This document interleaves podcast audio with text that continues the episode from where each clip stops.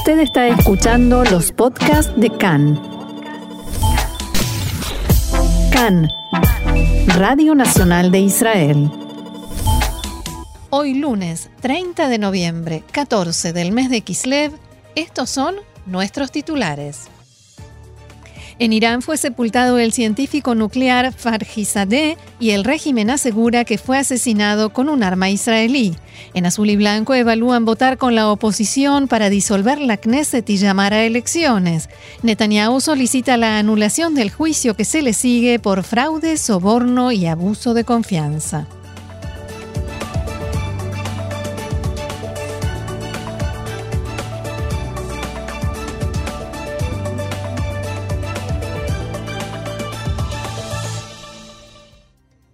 Vamos entonces al desarrollo de la información. Diego. Sí, Roxana, porque en la mañana de hoy se llevó a cabo el funeral de Mohsen Fakhrizadeh, el científico nuclear iraní fallecido, eh, asesinado, mejor dicho, el día viernes en las afueras de Teherán.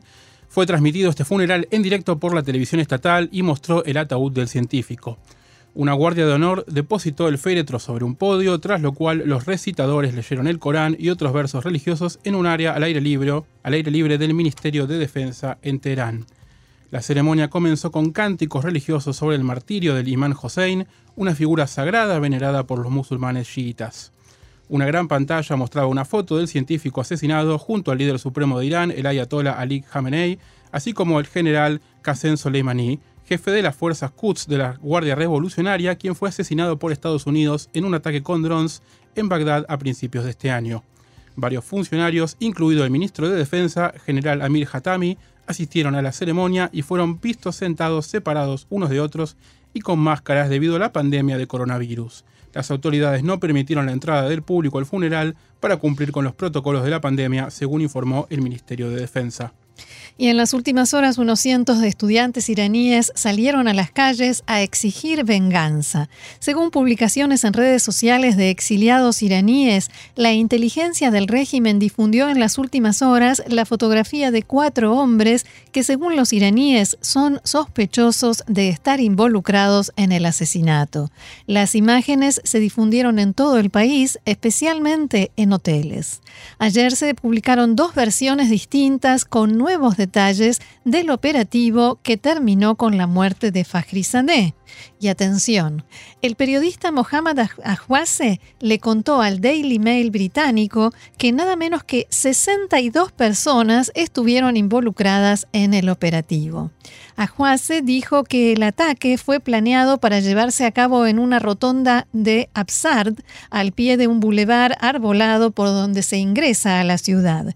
El equipo había estado observando a Fajrizadeh y sabía que conduciría de Teherán a Absard el viernes. Esa localidad en la zona de montañas es un lugar donde mucha gente de buena posición económica de la capital, Teherán, tiene segundas residencias y Fajrizadeh tenía una casa allí. Los 12 asesinos descritos como altamente capacitados y asistidos por servicios de seguridad e inteligencia en el extranjero fueron enviados a Absard, mientras que las 50 personas restantes en el grupo de 62 personas ayudaron con apoyo logístico. No se especificó si estaban en Irán o en el extranjero. Un Hyundai Santa Fe con cuatro pasajeros, cuatro motocicletas y dos francotiradores estaban esperando a Fajrizadeh en el lugar de la emboscada junto con una camioneta Nissan cargada de explosivos. Media hora antes de que llegara el convoy de Fajrizadeh, de tres autos blindados, se cortó la electricidad en el área, informó a Juase. El equipo lo estaba esperando cuando el primer coche pasó la rotonda. Cuando pasó el tercer automóvil, el Nissan explotó dañando postes de electricidad y transmisores, según un informe de la televisión estatal del área del viernes por la noche. El canal también señaló que la fuerza de la explosión de la bomba arrojó escombros al, al menos a 300 metros de distancia. El segundo automóvil donde viajaba Fajrizadeh recibió los disparos de los dos asesinos, incluidos dos francotiradores. Según Cefa Siberi, un canal de redes sociales afiliado a la Guardia Revolucionaria, en el lugar se produjo un intenso tiroteo. Ahbaz tuiteó, según las filtraciones iraníes, el líder del equipo de atacantes sacó a Fajrizadeh de su automóvil, le disparó y se, aseguró de que lo mataran. El escuadrón de asalto luego desapareció sin haber sufrido ninguna baja, según Ahbase. Otra versión se dio a conocer anoche en el sitio de la agencia de noticias FARS.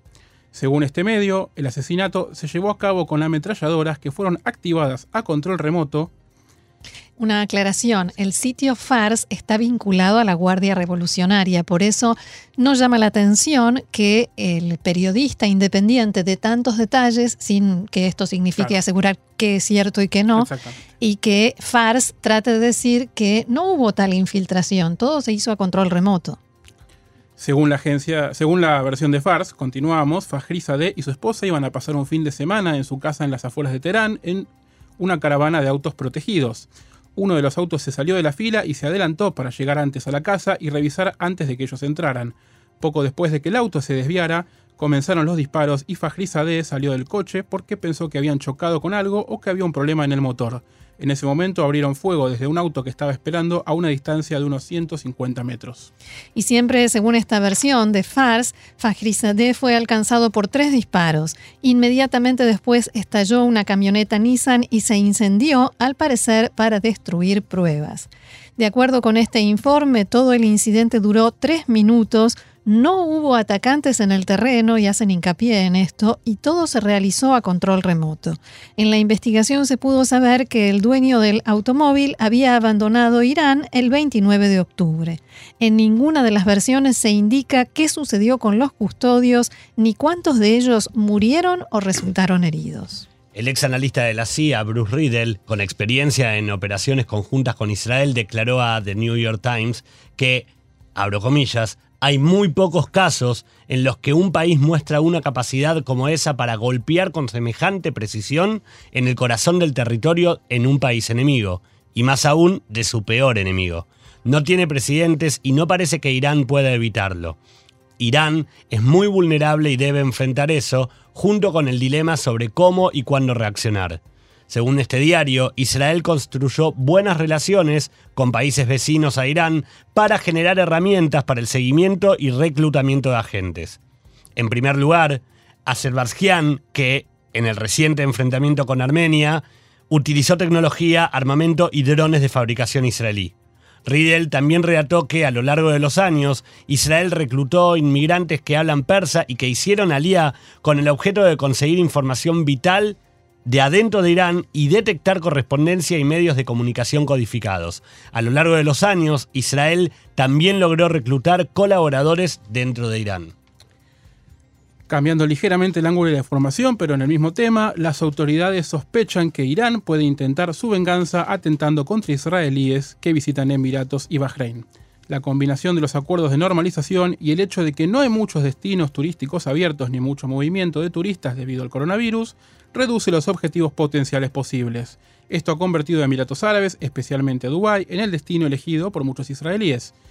Empresarios y hombres de negocios israelíes ya salieron a encuentros y congresos en Emiratos y muchos famosos, entre ellos Omer Adam, Aviv Geffen, Nina Rosenblum y otros, visitan o visitaron Dubái. A unos días de Hanukkah ya hay más de 50.000 reservas de israelíes que quieren viajar a Dubái.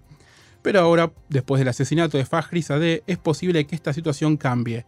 Ayer ya publicaron en Emiratos un comunicado de repudio al asesinato y llamaron a todas las partes a actuar con moderación que más adelante vamos a detallar, pero mientras tanto, el Consejo Nacional de Lucha contra el Terrorismo ya había difundido hace unos meses una advertencia para los israelíes que viajan a Emiratos y Bahrein.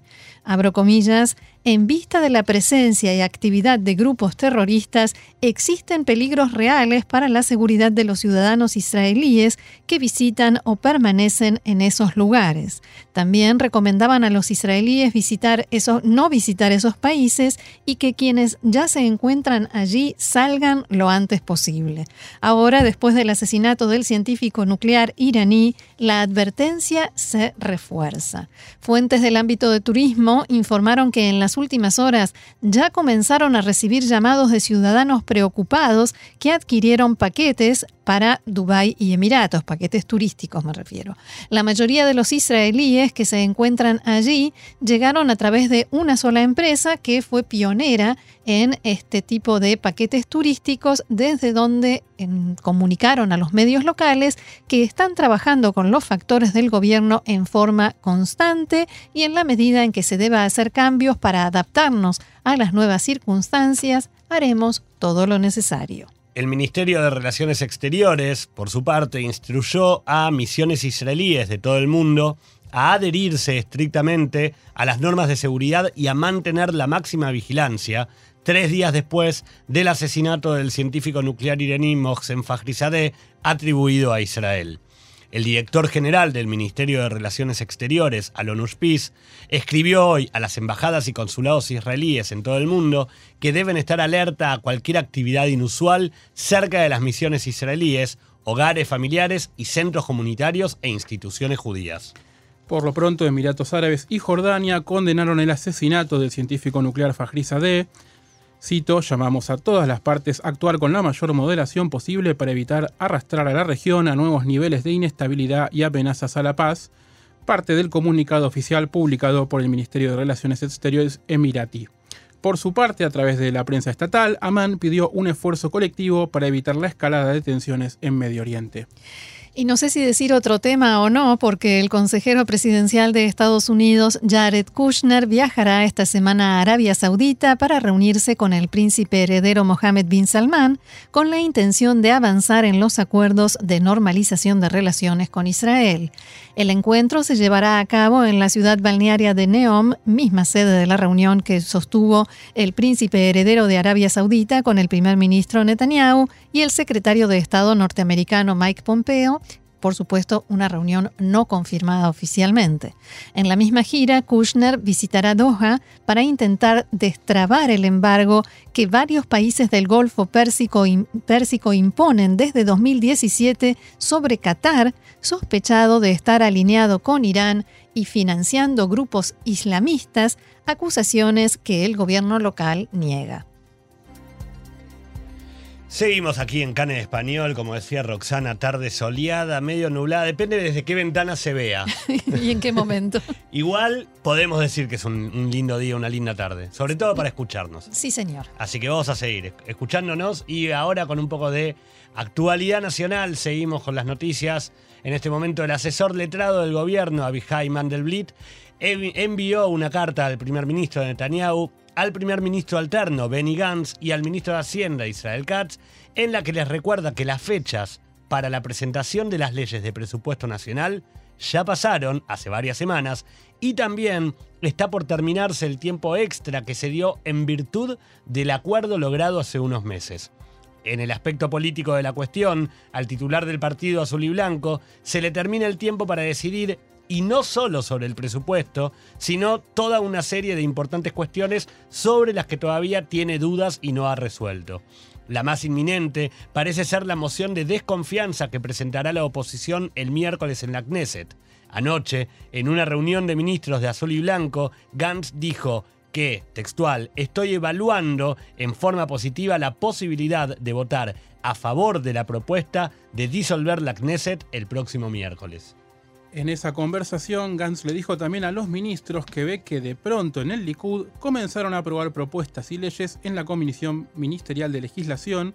Hay reuniones de gabinete, de pronto las cosas vuelven a funcionar, después de semanas en las que Gantz y Azul y Blanco veían, venían reclamando que el gobierno no funcionaba, que todo estaba trabado, que no se tomaban decisiones.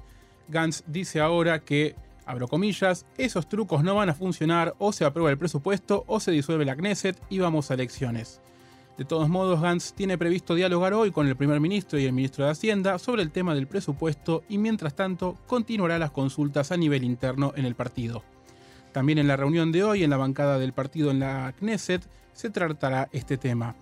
Además de la propuesta de dispersar la Knesset, hay otros proyectos de ley que desde Azul y Blanco quieren impulsar en oposición a la postura del Likud y de la coalición, algo que también se tratará hoy en la reunión de bancada.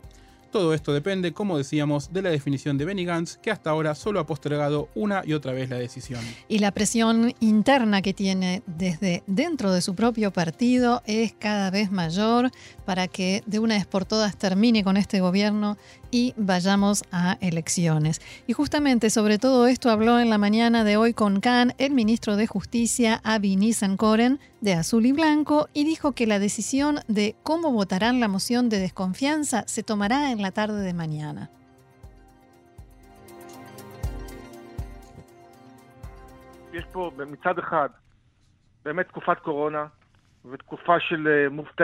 Por un lado tenemos aquí una época de coronavirus y de desempleo y de una situación económica social muy difícil y por otra parte no se puede seguir así. No se puede continuar con motivaciones personales para no aprobar el presupuesto nacional, por cuestiones personales no hacer nombramientos como corresponde y que estemos en una situación en la que no manejamos el gobierno en forma ordenada, con reuniones organizadas en las que se toman decisiones sobre los temas importantes para el pueblo de Israel.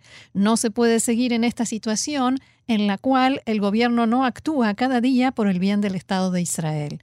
A pesar de todo lo dicho, Nissan Koren explicó también por qué todavía no han tomado esta decisión.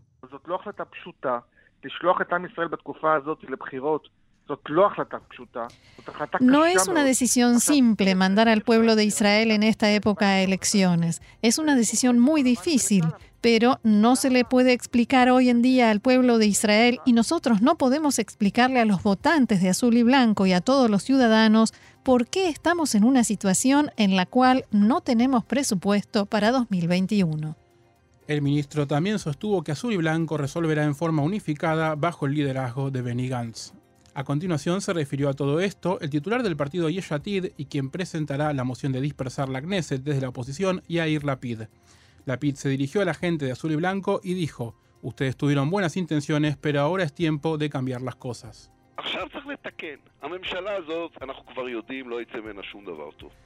Ahora hay que corregir de este gobierno, ya lo sabemos, no saldrá nada bueno, no es un gobierno de corona, no es un gobierno de unidad, es un gobierno que solo desarticula este país cada vez más. Pero ¿no es mejor que Azul y Blanco esté dentro del gobierno y pueda así al menos frenar iniciativas del Likud, especialmente las relacionadas con el sistema judicial? Eh, le preguntaban a Yair Rapid.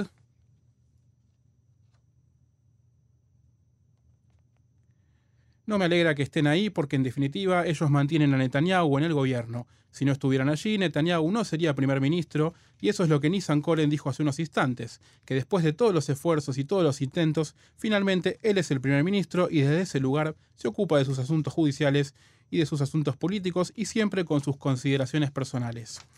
La PID no se mostró preocupado por los resultados de las encuestas, que indican que si las elecciones fueran ahora, el bloque de derecha crecería y hasta podría formar gobierno sin necesidad de alianzas. Abro comillas, exactamente eso es lo que predecían las encuestas antes de las dos elecciones que le ganamos a Netanyahu, dijo Lapid, cuando Azul y Blanco estaba encabezado por él y Gantz. Hay que mirar hacia adelante, dijo Lapid. De este gobierno no saldrá solo más destrucción de la economía y aumento de la pandemia y principalmente la fragmentación de este pueblo y convertirlo en personas que se odian mutuamente. Nosotros tenemos que unir y construir, no destruir y desintegrar. Y para eso yo le digo azul y blanco, está bien, tuvieron buenas intenciones, no funcionó. Vengan, entren al pleno de la Knesset, voten la moción de desconfianza y bajemos a Netanyahu. En 48 horas a partir de ahora podemos bajar a Netanyahu del gobierno. Por su parte, el primer ministro Netanyahu presentó sus alegaciones preliminares en el juicio en el que está acusado de los delitos de soborno, fraude y abusos de confianza. Los materiales de investigación revelan la comisión de actos graves que requieren la desestimación de la acusación. No investigaron un delito, sino que inventaron un delito, escribieron los abogados del primer ministro desde la oficina del primer ministro, dijo que dijeron que los abogados presentaron argumentos de unas 200 páginas que, textual, prueban que el primer ministro estaba premarcado, señalado de antemano, y que en las investigaciones en su contra utilizaron medios indebidos y criminales, contaminación de las investigaciones y aplicación selectiva de la ley. Si en los textuales el documento revela que en las investigaciones del primer ministro se cometieron actos delictivos en una escala sin precedentes, la forma en que se llevaron a cabo las investigaciones indica que en una etapa temprana los investigadores se dieron cuenta de que el primer ministro no cometió ningún delito, por lo que no investigaron un, delito, sino que inventaron un delito y luego cometieron actos delictivos para probarlo.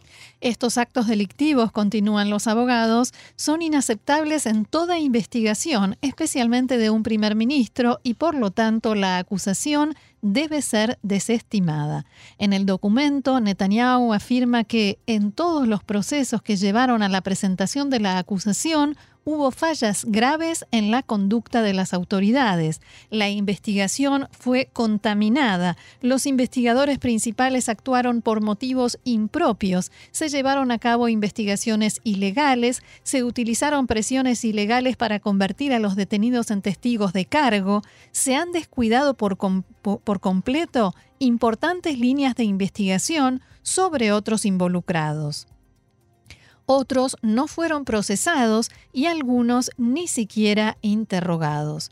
Y continúan los abogados del primer ministro Netanyahu, estos defectos contaminaron por completo la investigación y todo el proceso legal, lo que condujo a una violación irreversible del derecho del demandante a un juicio justo y por lo tanto la acusación debe ser desestimada. En el pedido de Netanyahu se detallan lo que el primer ministro denuncia como presiones a los testigos Nir Hefetz y Ari Arou, al acusado Shaul Alovich y otros testigos. El material de la causa muestra que cuando los testimonios no encajaban con las conclusiones que esperaban los investigadores, estos actuaban por todos los medios posibles para adaptar los hallazgos, las pruebas y testimonios a las conclusiones con las que comenzaron el proceso. Estos medios incluyeron, entre otras cosas, amenazas, sustos, presión psicológica, y extrema a los interrogados y métodos de interrogatorio impropias e ilegales, dice el documento. En todo lo relacionado con la cobertura positiva de Netanyahu y su familia, el primer ministro alega que la investigación se llevó a cabo con un prisma estrecho de artículos y notas positivas, pero no se revisó ni se hizo una búsqueda amplia de la cobertura general del primer ministro y su familia en el sitio Walla en la época relevante. Esto tiene que ver con una de las causas en particular en la que el primer ministro, entre otras cosas, está acusado de haber presionado y de haber manejado los contenidos del sitio informativo Walla a cambio de, mm, digamos, para lograr una cobertura positiva de él, con buenos comentarios y buenas fotografías de él y de su familia. Pero volviendo a todas estas alegaciones que presentan ahora los abogados del primer ministro, estos argumentos se llaman técnicamente Aganame Atzedek y que es algo que se presenta en muchos juicios, muchísimos juicios penales, en muchas causas, pero que es aceptado muy pocas veces, especialmente porque resulta muy difícil establecer qué conductas de las autoridades, de los investigadores, constituyen una razón justificada para anular una demanda. Anular un juicio no es algo tan simple. Ahora, ¿por qué en lugar de hacer esto el primer ministro no se declara inocente cuando le van a preguntar en la, en la primera audiencia, usted se declara inocente o culpable? Eh, y este argumento, como todos los previos al juicio, por ejemplo, la inmunidad o decir que hay fallas en la demanda, significa no aceptar el juicio en sí. O sea, esto no conduce, lo que está planteando ahora el primer ministro Netanyahu, no conduce a una absolución, sino que eh, lo que busca es la corrección o la anulación de la demanda. Y cuando se responde inocente o culpable, significa que uno está reaccionando a una demanda cuya legitimidad ya reconoce. La semana próxima va a haber una audiencia sobre estas alegaciones preliminares de Netanyahu y las respuestas a la demanda en sí, o sea, ¿se declara usted inocente o culpable? Esto será en enero. Y la Fiscalía, por su parte, dice que la mayoría de estos argumentos ya los conoce, que ya fueron evaluados en las primeras etapas del proceso y que serán respondidos en forma ordenada hasta el jueves. Jueves de esta semana es la última fecha, la fecha límite para presentar las respuestas y la semana próxima será la audiencia. El Gabinete Político de Seguridad aprobó anoche la transferencia a la autoridad palestina relacionado al dinero de impuestos que Israel recauda por ellos. Esto ocurre tras la renovación de la coordinación de seguridad y los contactos entre las partes. Según se informó, deben transferirse 2.500 millones de shekels. Igualmente, y de acuerdo con la ley israelí, se debe descontar todo el dinero que la autoridad palestina paga a los familiares de los terroristas que llevaron a cabo ataques contra Israel. De esta manera, se estima que, del monto total, se deducirán en cuotas, y no todo en una sola vez, aproximadamente 60 millones de shekels. A principio del mes pasado, perdón, a principio del pasado mes de julio, Mahmoud Abbas, presidente de la Autoridad Palestina, anunció el fin de la coordinación de seguridad y de la vigencia de todos los acuerdos con Israel, pero a principio de este mes, fuentes de la autoridad palestina volvieron a anunciar que volvían a trabajar en coordinación con el Estado de Israel. Así es. Cambiando de tema, el asesor letrado del gobierno, Abihai Mandelblit, solicitó al ministro de Defensa, Benny Gantz, que retrase el comienzo del trabajo de la Comisión de Investigación de la causa de los submarinos, hasta que él decida si la labor de esta comisión afecta el proceso penal que se lleva adelante en esta causa. Mandelblit aclaró que su decisión se origina en un pedido del propio Gantz. Cito, anuncié que ha decidido nombrar una comisión para inspeccionar los procedimientos de adquisición de la embarcación SAR-6 y de los submarinos y solicité que se asegure de que las áreas de inspección especificadas a la comisión no interfieran con el desarrollo adecuado de los procedimientos penales. Esto escribió Mandelblit. En consecuencia, se realizó un examen con las partes relevantes que aún no ha finalizado. Para completarlo, también se realizará una reunión urgente con el asesor letrado del Ministerio de Defensa por lo tanto, debido a diversas cuestiones que ya están surgiendo claramente en este momento, solicito que la comisión no comience su trabajo hasta que finalice esta revisión y les pueda dar a las instrucciones requeridas. Los pondré al tanto a la brevedad. Desde la oficina de Gantz señalaron que el trabajo de la comisión y su conducta estarán sujetos a las instrucciones profesionales del asesor letrado, tal como se anunció con la apertura de esta, con la intención de no perjudicar a la integridad del proceso penal. Bien, y vamos a aprovechar los últimos minutos del programa para dar más información. Eh, sí, en información relacionada con el coronavirus, la Comisión Constitucional de la Knesset se reunió esta mañana para discutir la reapertura de los centros comerciales. El presidente de la comisión, Jacob Asher, dijo que en, en la situación actual, la comisión que él encabeza no tiene intención de aprobar el piloto que finalizará el domingo. Al comenzar la sesión, Ayer dijo tener dudas sobre el éxito del piloto. Según sus palabras, abro estamos contentos de que esto ocurra, pero por otro lado no estoy seguro de que el método y los criterios sean los correctos. Por otro lado, un informe del Departamento de Inteligencia del Ejército publicado hoy afirma que está claro que puede haber una ola significativa de contagios antes de la vacuna en caso de que la economía se abra de manera descontrolada. Mientras tanto, las Fuerzas Armadas se preparan ante la posibilidad de tener que restringir la salida de los soldados en caso de que se produzca un nuevo aumento significativo de los casos. De hecho, muchos soldados están llegando a sus bases con equipos que les permitan permanecer hasta un mes dentro de cada unidad. Por otro lado, el director del Instituto Biológico, profesor Shmuel Shapira, declaró que la vacuna contra el coronavirus podrá administrarse el próximo verano. Además, anunció que el instituto tiene capacidad para producir 15 millones de vacunas para todos los ciudadanos del país. Según sus afirmaciones ante la Comisión de Ciencia y Tecnología de la Knesset, la vacuna es eficaz y segura. El coordinador del programa de lucha contra el coronavirus en la sociedad árabe, Ayman Saif, dijo que los vuelos a Turquía deberían estar prohibidos ya que son una fuente de gran contagio en el sector árabe. En una entrevista con Khan, Saif dijo que mucha gente que regresa de Turquía no respeta las reglas de aislamiento y que eso puede llevar a una situación crítica. Además, declaró que no es momento para realizar eventos y que estos deberían posponerse hasta el año próximo. Safe puso énfasis en que un cierre podría ser una herramienta en la lucha contra las enfermedades y pidió una mayor aplicación de la ley en las localidades árabes, ya que en esas zonas el número de pruebas positivas ha aumentado considerablemente. Se espera que el gabinete de Corona debata esta semana lo que podrían ser restricciones adicionales por la temporada de fiestas que llegarán en diciembre entre Hanukkah, Navidad y Año Nuevo.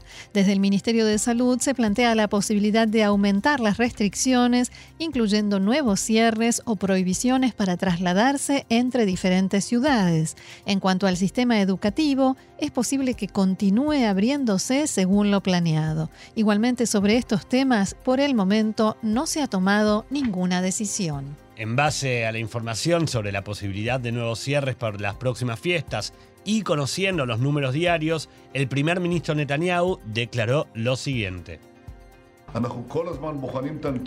Todo el tiempo evaluamos los datos y las flexibilizaciones que establecimos. Si se vuelve necesario, frenaremos la continuidad de las medidas de apertura e incluso haremos más estrictas las que ya hemos dado. La Organización Mundial de la Salud envió este domingo 15 respiradores artificiales a hospitales de Gaza en medio de un aumento en las infecciones que ha puesto a prueba el sistema de salud del territorio palestino.